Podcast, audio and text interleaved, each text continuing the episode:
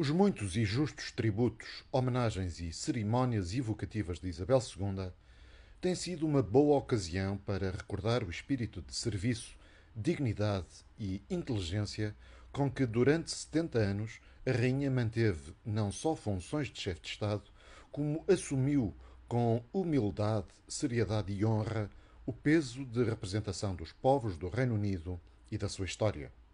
Tornou-se um símbolo, um elo de continuidade e um referencial de exigência na modernização das respectivas nações.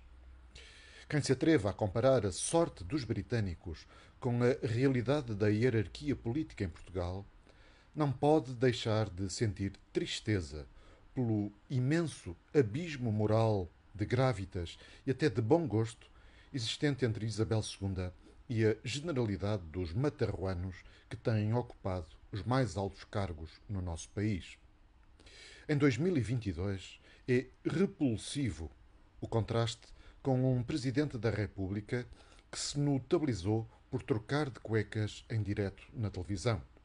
O constante comportamento de criancinha mimada e traquinas de Marcelo sempre ansioso de ser amado por todos, opõe-se de forma marcante à forma natural e genuína com que o povo britânico admirava e se sentia próximo da sua reservada e contida monarca. A forma mal arranjada, sobranceira e quase buçal das intervenções públicas de António Costa, ou a altivez e insinuações maliciosas de Augusto Santos Silva são também uma colossal diferença para a educação, serenidade e galhardia de qualquer comentário de Isabel II. Apesar da sua incontinência verbal e da sua condição de picareta falante da República, Marcelo Rebelo de Sousa nunca disse algo de substancial, rigoroso nem sequer acertado.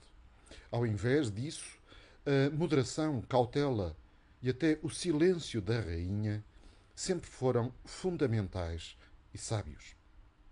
Os portugueses parecem contentes com o estilo estriónico, frívolo e vácuo dos nossos políticos. O luto silencioso a que assistimos no Reino Unido por estes dias está reservado apenas a povos que se dão ao respeito.